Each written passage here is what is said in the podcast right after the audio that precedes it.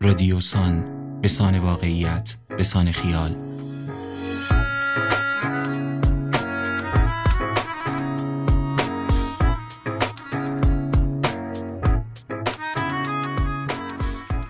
سلام من آرش صادق بگی هستم. اینجا تهران اسفندی است و شما به ششمین اپیزود از فصل اول پادکست های رادیوسان گوش می دهید این 49 دقیقه صدای ماست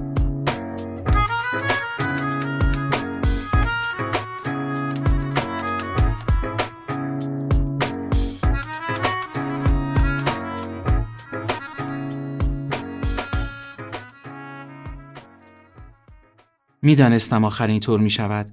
چند روزی دلم انقلاب بود. اتفاقا اشکان را توی دفتری دیدم و حالت را پرسیدم. می‌دانم می‌گویی عوضی مگر خودم مرده بودم که از آن مافنگی پرسیدی. راست می‌گویی ولی حالا ول کن. بگذار حرفم را بزنم. عصر که مانده بودند چطور خبرم کنند و به احمقانه ترین شکلش همین کار را کردند و هی یکی یکی زنگ زدند که از رامی چه خبر و آخر هم اصل خبر را نگفتند و خودم عکست را توی پستان رفیق دکتر افاده ای دیدم که مدام فوشش می‌دادیم یک هم برد بعد از ده دقیقه که از خرماتی در آمدم کم کم حس کردم تو دیگر در چهار راه کالج نیستی و دیگر خرمرد رندبازی در نمیآوری. قاشق چنگال های رفتاری بالا را بدزدی و دم صندوق به روی من بیاورند و من بگویم خاک بر سرت. آخر خاک بر سرت چه وقت مردنت بود؟ رفیق الواتی دانشگاه خوشگذرانی های خانه میدان گرگان تفسیر کردن چرت های باسمیان شارلاتانی که فکر می کردیم فیلسوف است. شبچرگی جگرکی های کشتارگاه که می‌رفتیم توی پستوی دکان حاج اکبر و سفره میانداختیم و تو توی گوش شاگرد خوابش هی خاکستر سیگار میتکاندی و آنقدر یک چیزی زده بود که بیدار نمی‌شد و همینطور که می‌گفتی به حقی مادرزادی داستان نویس گردن کلفتی بوده سی و چهار سیخ قلوه را به نیش میکشیدی. همین کارها را کردی مردی. خانمت امشب می‌گفت همین دیروز شکفه کرده ای چرا با هر قاشقی که توی خورشت می‌زنی یک تکه گوشت بالا نمیآید. آخر کدام حیوان نقرس گرفته ای این طور به شکمش بدهکار است؟ می‌دانم حالا از آن آشغالدانی توی سرت داد سخن می‌دهی که حیوانات آنزیم اسیدوریک دارند و نقرس نمی‌گیرند و به خیالت تا مجابم نکنی که مچم را گرفته ای ول نمی کنی. خب تو که اینها را بلدی چرا دم پای خودت را بیل نزدی و آلوپورینولت را دوتا دوتا نخوردی و جاش گوه زیادی خوردی؟ اولین باری که شستت باد کرد استانبول بودیم. وسط خیابان استقلال کفشت را درآوردی و مالاندی‌اش و گفتی حالاست بکنی بیندازیش جلوی سگ گر. بمیر بابا. سگلرز نصف شب می رفتیم در بند و دوست داشتی کوبیده زده به سیخ را همینطور خام بیاورند تا خودت روی منقل کوچک آلاچیق کباب کنی و دود چربی ریخته کل پوش پلاستیکی روی آلاچیق را بگیرد و نیم متری هم را هم نبینیم. اما رامی من تو را می دیدم هیچ کس مثل تو به ریش دنیا نمی خندید هیچکس به خوبی تو نمی توانست مسانهاش را مدیریت کند و از دربند تا پایین جیره به جیره هر بار بخشیش را خالی کند و برفها را آب کند و بگوید باید گند زد به سرتاسر سر این زندگی که هرچه می روی نمی رسی. اشکال تو همین افراط و تفریط بود. نه آن وابستگی به شکم نه این بیمحلی به دنیا. آدم می‌خورد که زندگی کند. تو یک جور میخوردی که بمیری و از رو نمی‌رفتی. مرگت هم مثل زندگی مثل کارهای دیگرت احمقانه بود. یک بار گفتم بابام می‌گوید من که مردم یک بهمن کوچک بیندازید توی قبرم. خندیدی گفتی من که مردم نیم کیلو فیله پشت کمر گوسفند زیر دوازده ماهی که دندان نداشته باشد. حالا من سه نصف شب دم خروجی مجله یا فردا سر صبح به زهرا نیم کیلو فیله پشت کمر گوسفند زیر دوازده ماهی که دندان نداشته باشد از کجا بیاورم؟ به نظرم تقلای بیفایده است. همانطور در خواب عمیقت بخواب تا تو باشی اندازه نگهداری و بین الغهات یکی را انتخاب کنی. گول قیافه گرفتنت را هم نمی‌خورم. من خودم درگذشتم این وقت شب. از شاهرخ مسکوب نقل میآورم. آدمیزاد یک بار به دنیا میآید اما در هر جدایی یک بار میمیرد. جدایی دردی است غیر از مردن که دوا ندارد. تو که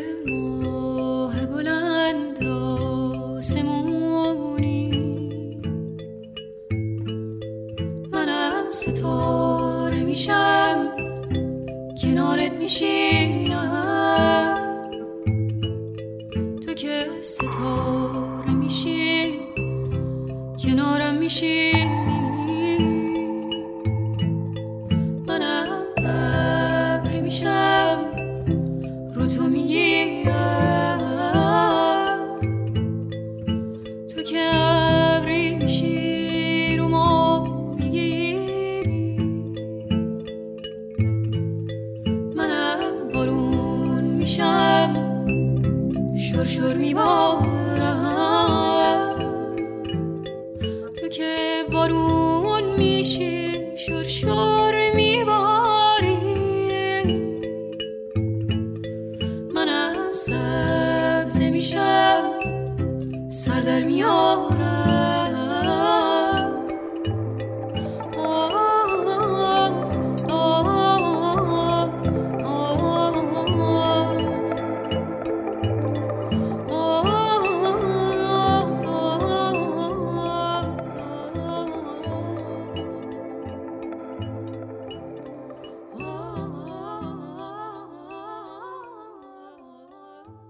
گاهی اوقات جدایی از چیزی که به آن وابسته ایم تا پای جان جانمان را می گیرد.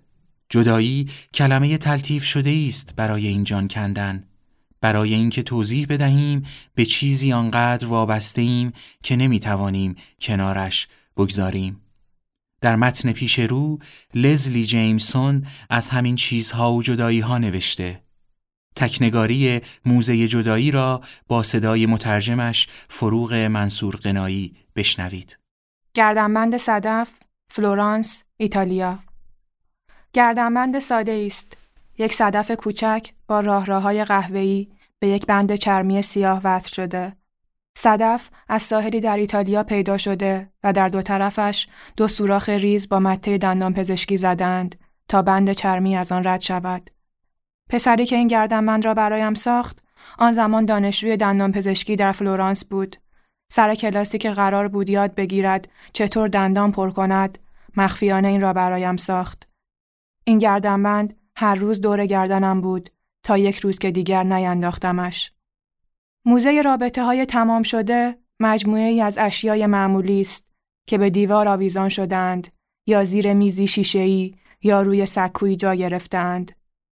یک توستر، یک ماشین پدالی بچگانه، یک چیز دستساز از سال 1988، یک جای دستمال کاغذی چوبی، یک تست حاملگی مثبت، یک برگه آزمایش اعتیاد مثبت، یک تبر. این چیزها از جاهای مختلفی آمده. تایپه، اسلوونی، کلورادو، مانیل. همهشان را غریبه های اهدا کردند و داستانی هم همراهش گذاشتند. یکی نوشته در چهارده روزی که سفر بود هر روز یکی از وسایل خانهاش را با تبر خورد کردم. یکی از وسایل معروفی که در فروشگاه موزه می فروشند پاککن خاطره های بد است. یک پاککن واقعی در رنگ های مختلف. اما در حقیقت موزه ماهیتی متضاد با این پاککن دارد. تک تک اشیایش اصرار می کنند چیزی بوده به جای اینکه بخواهند انکارش کنند. بخشیدن چیزی به موزه هم یک جور رها کردن است و هم یک جور ابقا. آدم آن چیز را از خانهش بیرون می‌برد و جاودانش می کند. آدمی که چیزی به موزه بخشیده نمی توانسته داشتنش را تاب بیاورد و در عین حال طاقت دور انداختنش را هم نداشته. می‌خواسته در موزه بماند. وقتی حرف از جدایی می شود، می چسبیم به روایت های مرسومی از براعت، آزادی و ترد. انگار دلمان می‌خواهد خاطره ها را از خودمان دور کنیم. خودمان را از وصل بودن به آنها آزاد کنیم. اما این موزه تصدیق می کند رابطه ما با گذشته با دردها و گسستگیها و خیانتهایش مملو از ترس است. آزردگی بیشتری دارد و پر از جزر و مد است. وقتی به محل دائمی موزه در زاگرب کرواسی رفتم تنها بودم.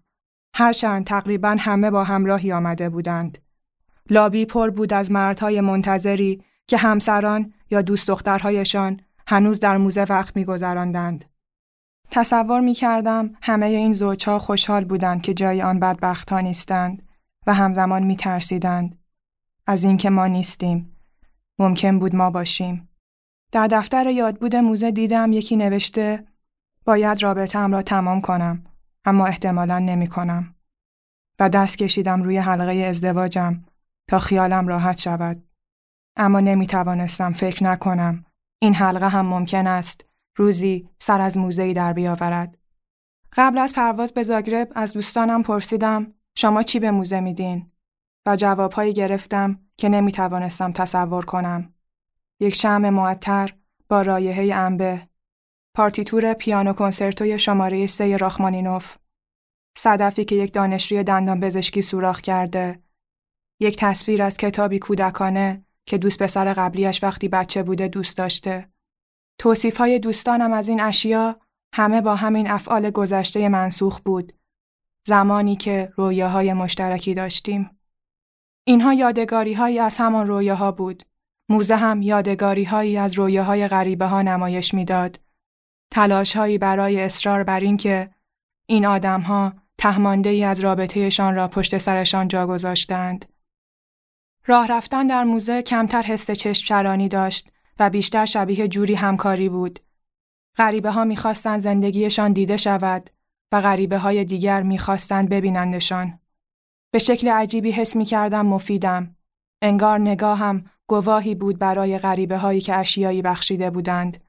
گواه اینکه عشق از دست رفتهشان لیاقت توجه دارد. حس دموکراتیک عجیبی در فضا ور بود. حسی که اصرار می کرد داستان هر کسی ارزش تعریف کردن و شنیده شدن دارد.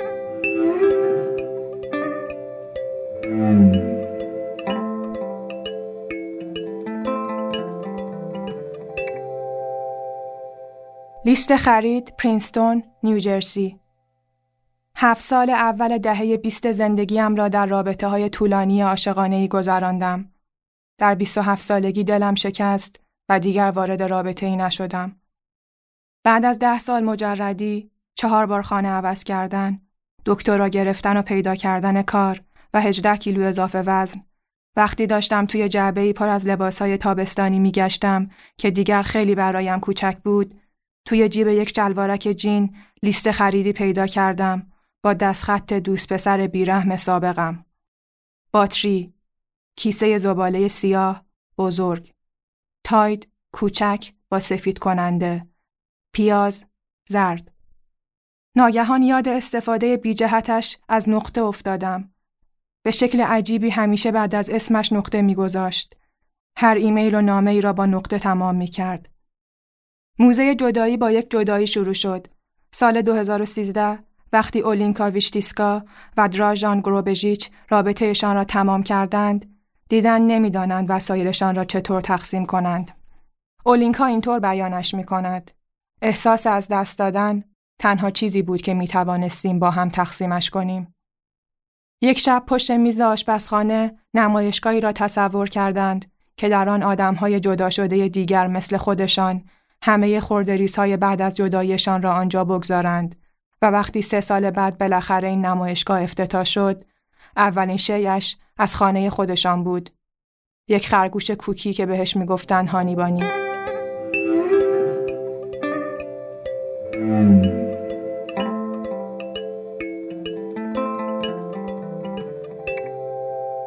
کتاب والدن اثر هنری دیوید تورو بخارست رومانی. من وره اول رابطه من شروع کردیم به خواندن والدن.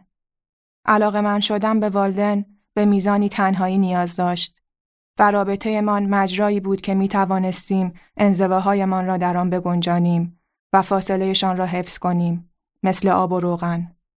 با هم زندگی می کردیم اما تصمیم گرفتیم در اتاقهای جدا بخوابیم و هر دویمان قبل از خواب والدن می خواندیم. مدلمان اینطوری بود بدنهایمان با دیوار بین اتاقهایمان از هم جدا بود اما ذهنهایمان به سمت ایده های مشابهی می رفت. وقتی رابطهمان تمام شد هیچ کداممان والدن را تمام نکرده بودیم. با این حال به خواندنش ادامه دادیم. هر نوشته در موزه نگاهم را تغییر می‌داد. چیزی که شبیه بازی اونو بود فقط بازی اونو نبود. بازی اونویی بود که یک سرباز آمریکایی قصد داشت به دوست دختر راه دورش بدهد که بیوهی در ارتش استرالیا بود و داشت دو بچهش را بزرگ می کرد. وقتی بالاخره هایشان تمام شده بود، مرد به استرالیا رفت تا زن را که از افغانستان برگشته بود ببیند. اما زن گفته بود آمادگی تعهد ندارد. سالها بعد وقتی مرد به موزهی برخورد که پر بود از های عشقهای از دست رفته، تصمیم گرفت اونایی را که هیچ وقت با هم با آن بازی نکرده بودند به موزه بدهد. تمام آن سالها آن را همراهش داشت. بعضی اشیا داستانهای تاریخی بزرگی را تدایی می کرد. مثل نامه عاشقانه پسری 13 ساله که از بمباران 1992 سارایوو فرار کرده بود و به المانا می نوشته بود. الما در آن فرار دست جمعی در ماشین کناریش بود اما پسر جرأت نکرده بود نامه را به او بدهد. فقط کاست محبوب خودش از نیروانا را داده بود چون دختر یادش رفته بود موزیکایش را با خودش بیاورد. اما اشیایی که بیشتر از بقیه تکانم دادند خیلی معمولی ها بودند. توستر و جای دستمال کاغذی چوبی. چون با معمولی بودنشان نشان می‌دادند هر داستان عاشقانه ای حتی آن خیلی معمولی ها آن قابل پیش بینی ترها و آن کم داستان ترها هم ارزش گذاشته شدن در موزه را دارد. اشیای موزه نشان می دهد جدایی قدرتمند است چون روزمرگی را در خودش غرق می کند. همانطور که رابطه این کار را می کرد. هر مأموریتی، هر زنگ ساعت ای، هر فیلم کرایه‌ای آخر شبی. وقتی عشق می رود، از همه جا می رود. در غیابش روحی فضای زندگی روزمره را با همان قدرت پر می کند. مردی لیست خریدش را در روزهای آدم پخش می کند. لیستی که پر از ویژگی های اوست و با آن نقطه های بی خود و بی جهتش که در منحصر به او بودنشان نیشی هست. اشیای موزه کلماتی بودند که از زبانهای خصوصی می آمدند و من هیچ وقت نمی توانستم کاملا معنیشان را بفهمم. بعضی اشیا کمتر به یادگاری از قدیم می ماند و بیشتر محصولی بود از آینده زندگی نشده. یک کوکی زنجبیلی که داشت خورد می‌شد یادگار کهنه بود از یک روز خوش گذراندن با مردی که نامزد داشته. یک بعد از ظهر پر از هیجان در جشن اکتبر شیکاگو قبل از اینکه فردایش چون این پیغامی به دستش برسد. برایم سخت است این را بهت بگویم چون دختر فوق‌العاده‌ای هستی اما لطفا به من زنگ نزن و برایم پیغام نفرست چون فقط باعث دردسر است. این داستان به نظر بی اهمیت می آید. یک ملاقات تصادفی، پیغامی تحقیرآمیز، چیزی که به ظاهر آدم هیچ وقت دلش نمی‌خواهد جاودانش کند. با این حال یکی این کار را کرده. یک بعد از ظهر در جشن اکتبر برای زنی کفایت می کرده تا یک کوکی زنجبیلی را آنقدر نگه دارد تا فاسد شود و خرد شود و همین خورده ریزها اصاره وجود موزه است. تعهد به سوگواری برای رابطه یک روزه. وابستگی به چیزی که به ظاهر ارزش یاد بود ندارد. عزاداری برای چیزی که هیچ وقت اتفاق نیفتاده. این بخشی از همه جدایی هاست. سوگواری برای رابطه دیرپایی که هیچ وقت اتفاق نیفتاده. رابطه ای فرضی که هیچ وقت شکل نگرفته. روشنایی ضعیفی در دل هر چیزی که اتفاق افتاده.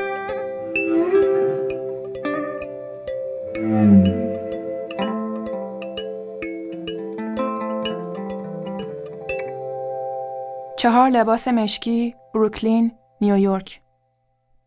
دوست دارم چهار لباس مشکی را که در کمدم آویزان است به موزه ببخشم.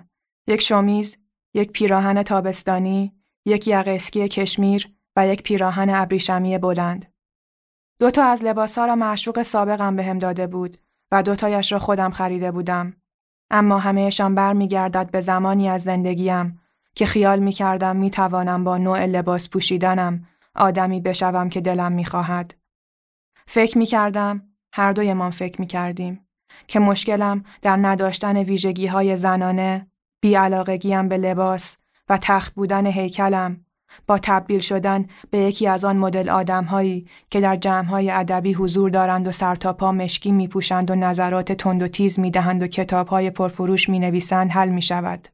دو ماه قبل از جداییمان این مرد به هم گفت فقط منتظرم ببینم معروف میشی یا نه. فکر کنم ممکنه اونجوری عاشقت بشم. حرف وحشتناکی بود. تلاش خامدستانه ای برای نشان دادن صداقت. چیزی بود که انگار خودم قولش را به او داده بودم. تصویری خیالی از من اجتماعی که با هم ساخته بودیم. دلم می‌خواست این لباسها را به موزه ببخشم اما هنوز میپوشمشان. همیشه. فقط اینکه لباسهای دیگری هم میپوشم. بنفش گلدار طرحدار صورتی. وقتی جوانتر بودم قبل از اینکه پدر و مادرم از هم جدا شوند فکر می‌کردم طلاق هم مراسمی مثل ازدواج فقط برعکس. زوج دست در دست هم از راهروی کلیسا میگذرند و وقتی به محراب رسیدند دستهایشان را از هم جدا می کنند و از هم دور می شوند. وقتی یکی از دوستهای خانوادگیمان از شوهرش جدا شد، ازش پرسیدم طلاق زیبایی داشتین؟ سوال معدبانه به نظر می آمد. پایان به نظرم آنقدر مهم بود که می بایست مراسمی داشته باشد. مارینا آبراموویچ و شریکش اولای که عاشق و معشوق بودند و همکاری هنری هم می کردند، تصمیم گرفتند رابطه دوازده سالهشان را با پیمودن دیوار چین تمام کنند. آبراموویچ توضیح می دهد مردم وقت زیادی برای شروع یک رابطه می‌گذارند و وقت خیلی کمی برای تمام کردنش. اگر هر رابطه نوعی همکاری باشد، یعنی هر دو نفر شخصیتهایی از خودشان بسازند که در رابطه با یکدیگر آن شکلی باشند، این همکاری گاهی می‌تواند حس حکومتی استبدادی بدهد مجبور کردن خود به تغییری که ممکن است عشق را به سمتت جذب کند و گاهی می تواند مثل یک تولد باشد. خودی که آدم ممکنش می کند. گاهی دنباله ای از آن همکاری به جا می ماند. که آدم می پوشید، لبی که می زد، کتابهایی که می خرید و هرگز نمی خاند. گروه موسیقی که وانمود می کرد دوستش دارد. همهشان به آدم این حس را می دهد که حلقه های زنجیری باز شده. اما گاهی زیباست. راستش من حتی قبل از اینکه وارد رابطه ای بشوم هم با جدایی درگیر بودم. در خانواده بزرگ شدم پر از جدایی و ازدواج های مجدد. پدر بزرگ و مادر بزرگ هایم هم پدری و هم مادری از هم جدا شدند. پدر و مادر مادرم دو بار. پدر و مادر خودم هر کدام سه بار ازدواج کردند. برادر بزرگم حدود چهل سالگی جدا شد. طلاق هیچ وقت برایم چیز عجیبی نبود بلکه قسمت ناگزیری از هر عشق بود. در واقع من با این باور بزرگ شدم که رابطه ها محتوم به پایانند اما مسررانه باور داشتم حتی وقتی رابطه ای تمام شد هنوز بخشی از وجود آدم میماند و لزوما هم چیز بدی نیست. وقتی از مادرم پرسیدم چه چیزی به موزه می دهد بلوزی را انتخاب کرد که سالها قبل از تولد من از سان فرانسیسکو خریده بود. همراه زنی که قبل از آشنایی او با پدرم عاشقش بود. من با این حس بزرگ شدم که قدر و ارزش رابطه تمام شده همیشه بیشتر از شکستش است. چون ممکن است عواقبی داشته باشد و البته به این دلیل که تمام چیزهایی که قبل از تمام شدن اتفاق افتاده با تمام شدن بی اعتبار نمی شود.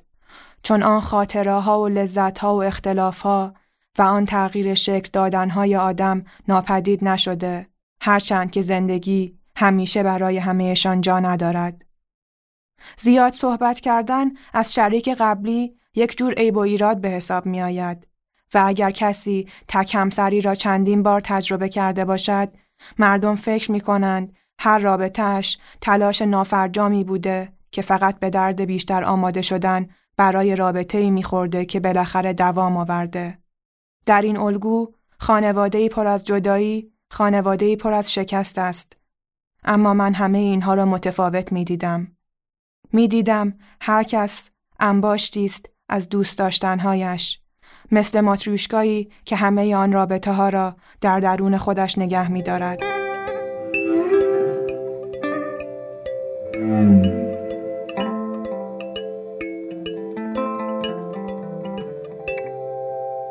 اسلاید استیل گیتار فیتفل ویرجینیای غربی مهمترین شیعی که از رابطه هم دارم یک اسلاید استیل گیتار قدیمی مال دهه 20 است. شریک قبلی هم بهم دادش که هم استعدادی استثنایی در موسیقی داشت و هم رفتار مخرب عجیبی. احتمالا به خاطر همین ویژگی دوم. فکر می کنم عزیزترین داراییش بود. از آن آدمهایی نبود که چیزهای زیادی دارند. شش سال با هم بودیم. آن موقع خیلی جوان بودم و آخرش سر از پناهگاه زنان درآوردم. نمی توانم از دست این اسلاید راحت شوم. هرچند به تمام آهنگهای بلوزی که در طول سالها با آن زده شده فکر می کنم. آهنگهای او، آهنگهای من به خاطر او. هنوز هم به نظرم بیشتر متعلق به اوست تا من. حتی انگشتهایم اندازش نیست و مشتاقانه دوست دارم اگر خواست پسش بدهم. اولینکا معتقد است مالی خولیا به شکل غیر منصفانه ای از محیط عمومی ما ترد شده. گفت قصهش می‌گیرد از این واقعیت که غم و قصه آدمها به پستو رفته و با خوشبینی ترسناک استاتوس های فیسبوکی جایگزین شده.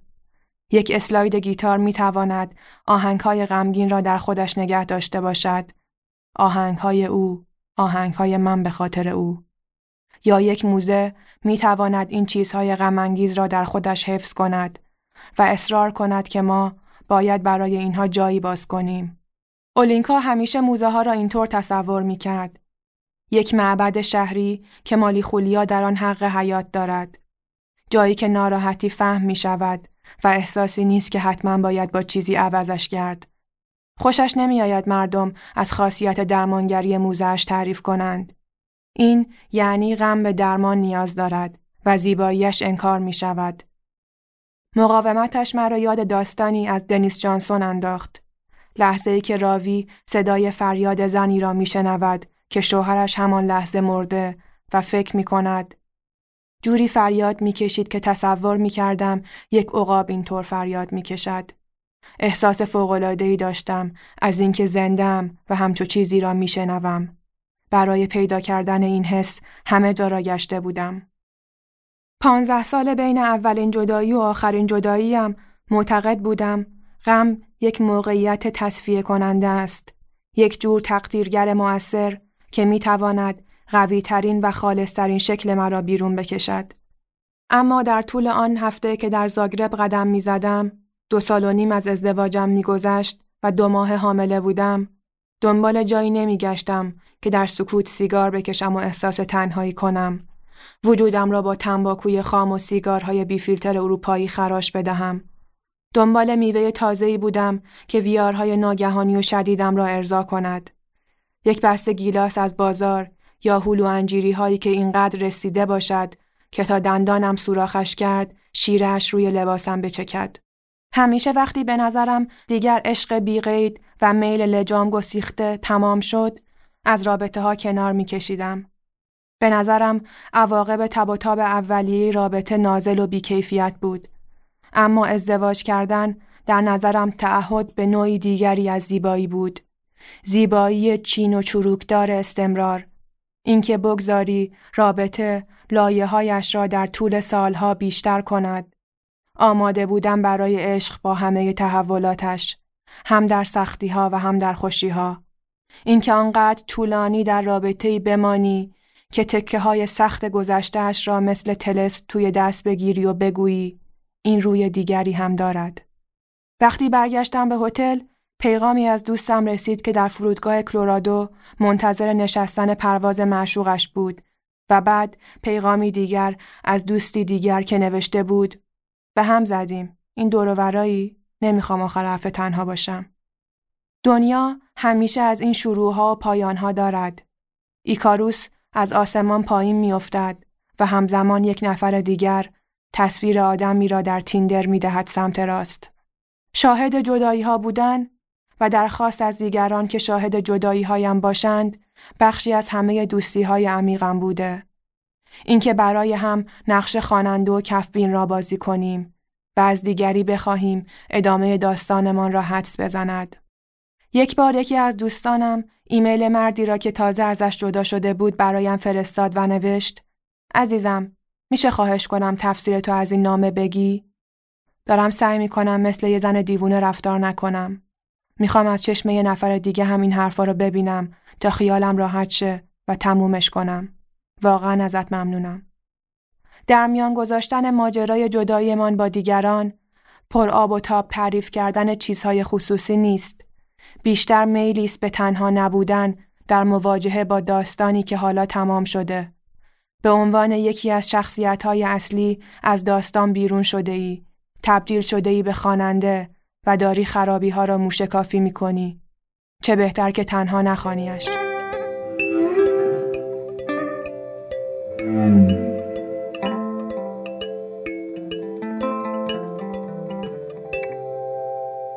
یک بطری پپسی کریستال، کوینز، نیویورک.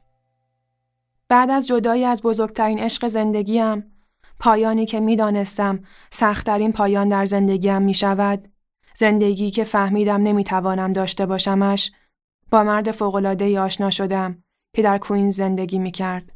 مرا می برد به بازی گروهی در کافه محلی در آستوریا. مرا می برد به مهمانی کریسمس دفترهای حقوقی در وسط شهر.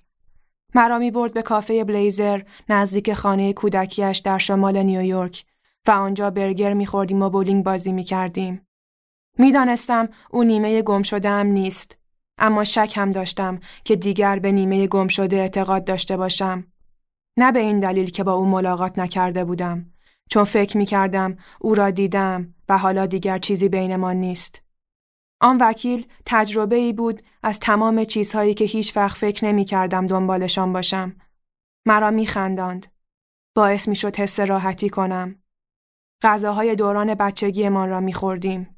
پنکیک درست می کردیم و با رزبری می خوردیم و کنارش چیپس شکلات سفید می گذاشتیم و صبحهای آخر هفته فیلم تماشا می کردیم. نسخه قدیمی بازی افسانه قلعه مخفی را پیدا کرده بود. بازی احمقانه بچگانه ای که هر دویمان دوستش داشتیم. برایم یک بطری پپسی کریستال ده ساله را آنلاین خریده بود. نوشیدنی محبوبم در دهه 90 که سالها بود تولید نمی‌شد. او عالی بود اما من هیچ وقت نتوانستم درکش کنم یا این عالی بودنش را ببینم چون هیچ وقت واقعا به ما بودنمان باور نداشتم. ثابت قدمیش در تعهدی که به رابطه من داشت از حس محصور بودن می ترساندم. هیچ چیزی بینمان مرا به چالش نمی کشید. انگار یادم آورده بود چقدر تلاش کرده بودم در عشق زندگی کنم که چیزی را عشق بدانم بدون هیچ سختی. فکر کردم بطری پپسی کریستالم را یادگاری از آخرین جداییم قبل از ازدواج به موزه ببخشم. اما اصلا نگذاشته بودمش توی چمدان. مانده بود خانه روی کتابخانه. چرا آنجا نگهش می داشتم؟ یک جورهایی می خواستم قدردان مردی باشم که به هم داده بودش. وقتی با هم بودیم آنقدری بهش بها نداده بودم و حالا با نگه داشتن آخرین هدیهش می خواستم تشکر کنم. می‌خواستم تصدیق کنم رابطه من بعد از سالها جنگیدن در رابطه ای که به جایی نمی رسید چه لذتی به من داد. این رابطه به من فهمانده بود چیزهایی که همیشه فکر می کردم می خواهمشان مثل کاریزما و دست نیافتنی بودن لزوما چیزهایی نبود که نیاز داشتم. با وجود همه اشیایی که به موزه جدایی اهدا شده و در طول سالها به بیش از سه هزار تا رسیده من به روح نامرئی موزه فکر می کردم که در حاشیه هایش حضور دارد. با حضور همه آن وسایلی که مردم نمی توانستند دوریشان را تحمل کنند. اگر بخواهم با خودم صادق باشم، نگه داشتن بطری پپسی فقط به خاطر احترام به مردی نیست که آن را به من داده یا به چیزی که بینمان بوده. به خاطر لذت بردن از آن حضور کمرنگ اندوه و گسستگی هم هست. نگه داشتن چیزی است که آن حس خالص و قوی در هم شکستن را یادآوری کند. این روزها زندگیم کمتر به آن حالت والای اندوه تنهایی و دلشکستگی میگذرد و بیشتر حول این میچرخد که هر صبح به تعهداتم پایبند باشم. از زاگرب با همسرم اسکایپ می کنم و برای دخترخوانده‌ام ویدیوهای صبح به خیر ایمیل می کنم. این روزهای در زاگرب به بیان دردهای درونیم و لاغر شدن نمیگذرد بلکه وقتی گرسنه‌ام غذا می‌خورم جنین توی وجودم را سیر می‌کنم این روزها کمتر به داستانهای شروع میگذرد و بیشتر داستان دوام است کمتر درباره داستانهای پرسوز و گداز تمام شدن است و بیشتر درباره کارهای روزانه برای ادامه دادن و معاش آن بطری پپسی را نگه میدارم چون یادگاری است از پانزده سالی که در چرخه شروعها و پایانها بودم. هر کدامشان موقعیتی بود برای کشف خودم و دوباره ساختن و تغییر شکل دادن احساساتم. راهی برای اینکه در میان خیشتنهای متنوعی که می توانستم به وجود بیاورم حس کنم نامتناهیم. آن بطری پپسی را نگه می دارم چون یادآوری می خواهم از وجودی که جوشان بود و فرار میافتاد توی خوشی می‌زد زیر گریه و برای اینکه می‌خواهم نشانه ای از همه زندگی های زندگی نشده نگه دارم همه آنهایی که ممکن بود باشند اما نیستند تو که سبز میشی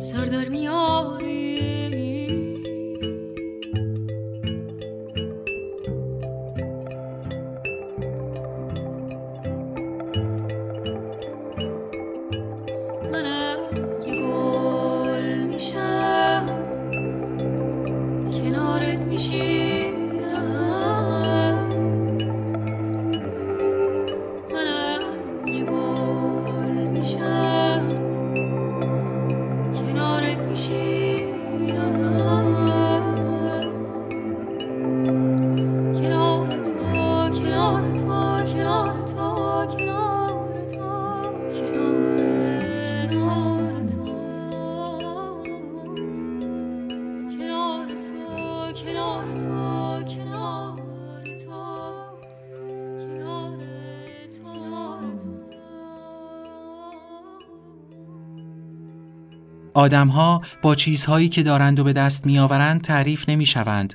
بخش بزرگی از وجود ما را چیزهایی پر کرده که بهشان نرسیده ایم یا از آنها جدا شده ایم.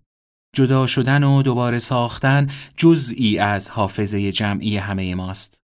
سروش صحت در زندگی نگاره دونده از جدایی و خراب شدن و از دست رفتن نوشته از خطی که هر کدام اینها در زندگیش انداخته. اوایل دبیرستان عاشق بیتا شدم. خجالت میکشیدم با بیتا حرف بزنم و فقط از دور نگاهش می‌کردم. صبحها بین هفت و بیست دقیقه تا هفت و نیم از خانه بیرون می آمد. من هر روز و همیشه از هفت و رب در خم کوچه همان جایی که دویست متر با خانه بیتا فاصله داشت می ایستادم. بیتا که می آمد من هم راه می افتادم. یواش یواش سرعتم را بیشتر می کردم و نزدیکش می شدم. بعد خیلی نزدیک بعد نزدیکتر و بعد خیلی خیلی نزدیک اینجا بود که دیگر نفسم بالا نمی آمد و به سرعت از کنارش رد می شدم و می رفتم. آنقدر تون می رفتم که حتی نمی فهمید من آمده ام، مرده ام و رفتم. این عشق من بود. عمیق و واقعی و پر از هیجان. یک سال فقط از کنار بیتا رد شدم. بی حرف و بی نگاه ولی با لذت. قلبم تند می‌زد. عرق می کردم ترانه های سوزناک و عاشقانه گوش می کردم و فکر می کردم حالم بد است. امروز فکر می کنم حالم بد نبوده. حتی خوب بوده. کی حال آدم بد است و کی خوب؟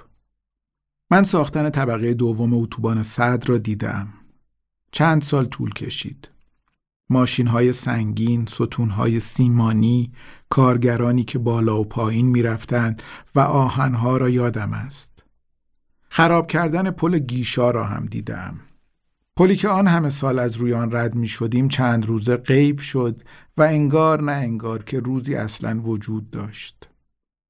سال بعد ازمم را جزم کردم با بیتا حرف بزنم.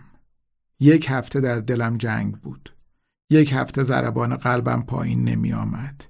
یک هفته در تب می سوختم تا بالاخره یک روز که از کنارش رد می شدم ایستادم و گفتم سلام. بیتا هم ایستاد و گفت سلام.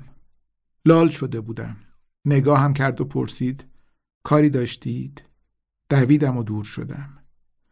تا یک ماه بعد صبحها دیرتر می رفتم. دیگر نمی خواستم بیتا را ببینم. یعنی نمی توانستم. بعد از یک ماه دوباره ساعت هفت رو رفتم و در خم کوچه منتظر ایستادم. بیتا از در خانه بیرون آمد و برای اولین بار به آن طرف کوچه که من ایستاده بودم نگاه کرد. وقتی من را دید به جای اینکه مسیر هر روزش را برود به طرف من آمد. نمی‌دانستم چه کار کنم. برگشتم و دوباره دویدم. بیتا داد زد وایسا ایستادم. آمد و گفت چی کار داری؟ گفتم می‌خوام با شما دوست بشم. بیتا گفت دوست یعنی چی؟ گفتم دوست دیگه دوست. بیتا پرسید چرا؟ اصلا آماده چنین سوالی نبودم. گفتم چون از شما خوشم میاد. نگاهم کرد. طولانی. داشتم میمردم. پرسید از چیه من خوشت میاد؟ به کسانی که می‌پرسند از چیه من خوشت میاد چه جوابی باید داد؟ گفتم از خودتون. بیتا گفت بچه تو خجالت نمی‌کشی؟ من تصویرهای خراب شدن برجهای دوقلو را دیدم. هواپیما به برج می‌خورد وسط برج آتش می‌گیرد مدتی میسوزد و بعد برج یک باره میریزد. من هم از وسط سوختم قلبم آتش گرفت و تمام شد. گفتم من بچه نیستم من و شما همسنیم. بیتا گفت به سن نیست که. گفتم به چیه؟ بیتا گفت شما الان باید بری بازی کنی. گفتم چه بازی؟ بیتا گفت برو فوتبال بازی کن. و من رفتم و چسبیدم به فوتبال. رفتم فوتبال. احساس می کردم باید مثل پله شوم. فکر کردم تا وقتی مثل پله نشدم سراغ بیتا نمی روم و بعد که پله شدم هم با سراغش نمی روم تا خودش بیاید. اما خودش نیامد. چون من پله نشدم. حتی یک فوتبالیست معمولی هم نشدم. حتی یک فوتبالیست بد هم نشدم. پاهایم با توپ سازگار نبود. نه خوب شوت می زدم نه خوب دریبل می کردم نه خوب دفاع می کردم نه دروازبان خوبی بودم. پسرموی مادر بیتا هم همان جایی که من می‌رفتم میآمد و فوتبال بازی می کرد. یک بار که پسرموی مادر بیتا داشت درباره دختر دخترمویش حرف می‌زد فهمیدم بیتا با یک بسکتبالیست دوست شده. شاید به نظر احمقانه بیاید ولی نمی‌دانم چرا علاقم به فوتبال تمام شد.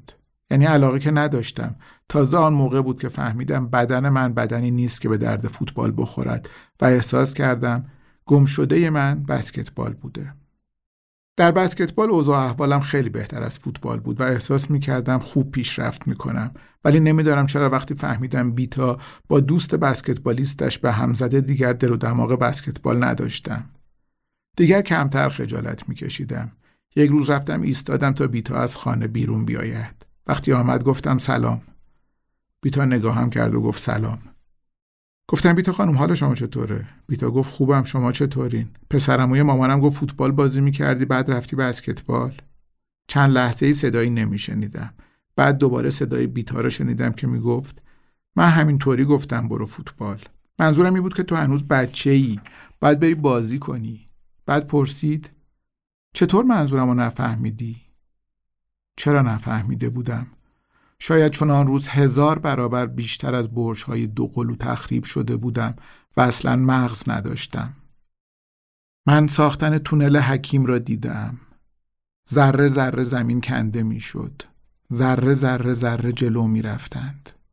چیزی نگفتم بیتا گفت اگه می‌دونستم هر کاری من بگم می‌کنی می‌گفتم چهار تا کتابم لابلای ورزش کردنت بخونی که مختم را بیفته افتادم به کتاب خواندن میخواندم میخواندم و میخواندم سال اول بعد از دیپلم کنکور قبول نشدم ولی خیلی کتاب خواندم.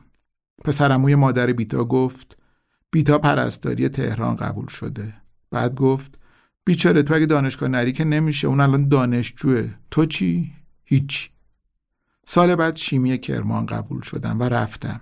شش سال کرمان بودم و وقتی برگشتم بیتا سه سال بود ازدواج کرده بود. خبر ازدواج بیتا رو که شنیدم حس خاصی نداشتم. نه ناراحت شدم نه خوشحال حسم عجب بود بعدها بارها این حس عجب را تجربه کردم حسی که مثل خلا است نه مثل این است که یک لحظه قلبت گیج می شود که بایستد یا تندتر بزند. نبض گیج می شود حواس گیج می شود واکنش ها گیج می شود خودت گیج می شوی. شنیدم که شوهر بیتا خیلی پولدار است. نمی‌دانم چرا خوشحال نشدم. دیگر عاشق بیتا نبودم ولی دلم نمی‌خواست شوهرش پولدار باشد و دلم نمی‌خواست همه چیز برایش عالی باشد. دلم می‌خواست فکر کند کاش من را از دست نداده بود. و شاید به همین دلیل بود که وقتی بعدها فهمیدم بیتا و شوهرش اختلاف پیدا کردن واکنشی نشان ندادم. اما ته ته دلم آنجایی که هیچ کس خبر نداشت خوشحال شدم. چند سال بعد بیتا از شوهر پولدارش جدا شد. حالا دیگر انگار با بیتا بی حساب شده بودم. یک روز عصر وقتی تنهایی در کافه نشسته بودم و چای میخوردم و توی موبایلم میچرخیدم صدای بیتا رو شنیدم که گفت سلام. سرم را که بالا آوردم دیدم خود بیتاست که جلویم ایستاده است. من خاطرات زیادی از ساختمان آلمینیوم دارم. بیتا گفت حالتون چطوره؟ فکر نمی کردم قلبم با دیدن بیتا تند بزند اما زد فکر نمی کردم هیجان زده شوم اما شده بودم گفتم خوبم ممنون شما چطورین؟ بیتا گفت میشه اینجا بشینم؟ گفتم حتما بیتا کنارم نشست بالاخره بیتا کنارم نشست. ولی چه دیر. شاید هم چه به موقع. بیتا گفت خوشحالم میبینمتون. گفتم منم. البته بیشتر گیجم. یه حس عجبی دارم. بیتا گفت عجیب یا عجب؟ گفتم یه ذره عجیب ولی بیشتر عجب. بیتا خندید و گفت چقدر بزرگ شدید. نه کوهی ریخت. نه آتش فشانی شعله ور شد. و نه دریایی طوفانی. گفتم ممنون. شما بزرگم کردید. این رو همینجوری گفتم ولی خیلی هم بیراه نگفته بودم. بیتا گفت ببخشید. بعد گفت من خیلی عوض شدم. گفتم منم. بیتا گفت از دست من عصبانی هستید؟ گفتم راستش و فکر کردم. خیلی فکر کردم. بعد گفتم نه. من به خاطر بیتا صبحها زود بیدار شده بودم. هیجان را تجربه کرده بودم. فوتبال بازی کرده بودم. بسکتبال یاد گرفته بودم. کتاب خواندم. دانشگاه رفتم و زندگی کردم. مگر زندگی چیست؟ بیتا کمی نشست و حرف زد. بعد خدافزی کرد و رفت. موقع رفتن گفت امیدوارم بازم ببینمتون. گفتم منم. گفت می‌خواین شماره منو داشته باشین؟ کمی فکر کردم و گفتم نه. پرسید چرا؟ گفتم میترسم بهتون زنگ بزنم. بیتا خندید و گفت هر جور راحتید و رفت. تا رفت پشیمان شدم و از کافه دویدم بیرون ولی بیتا رفته بود. خیلی ناراحت شدم. فکر کردم کاش شمارش را گرفته بودم. بعد فکر کردم بهتر که نگرفتم. بعد نشستم چای خوردم و بیرون را نگاه کردم و باز چای خوردم و بیرون را نگاه کردم تا غروب شد. بعد شب شد و کافه بست. من سوختن سینما آزادی را دیدم.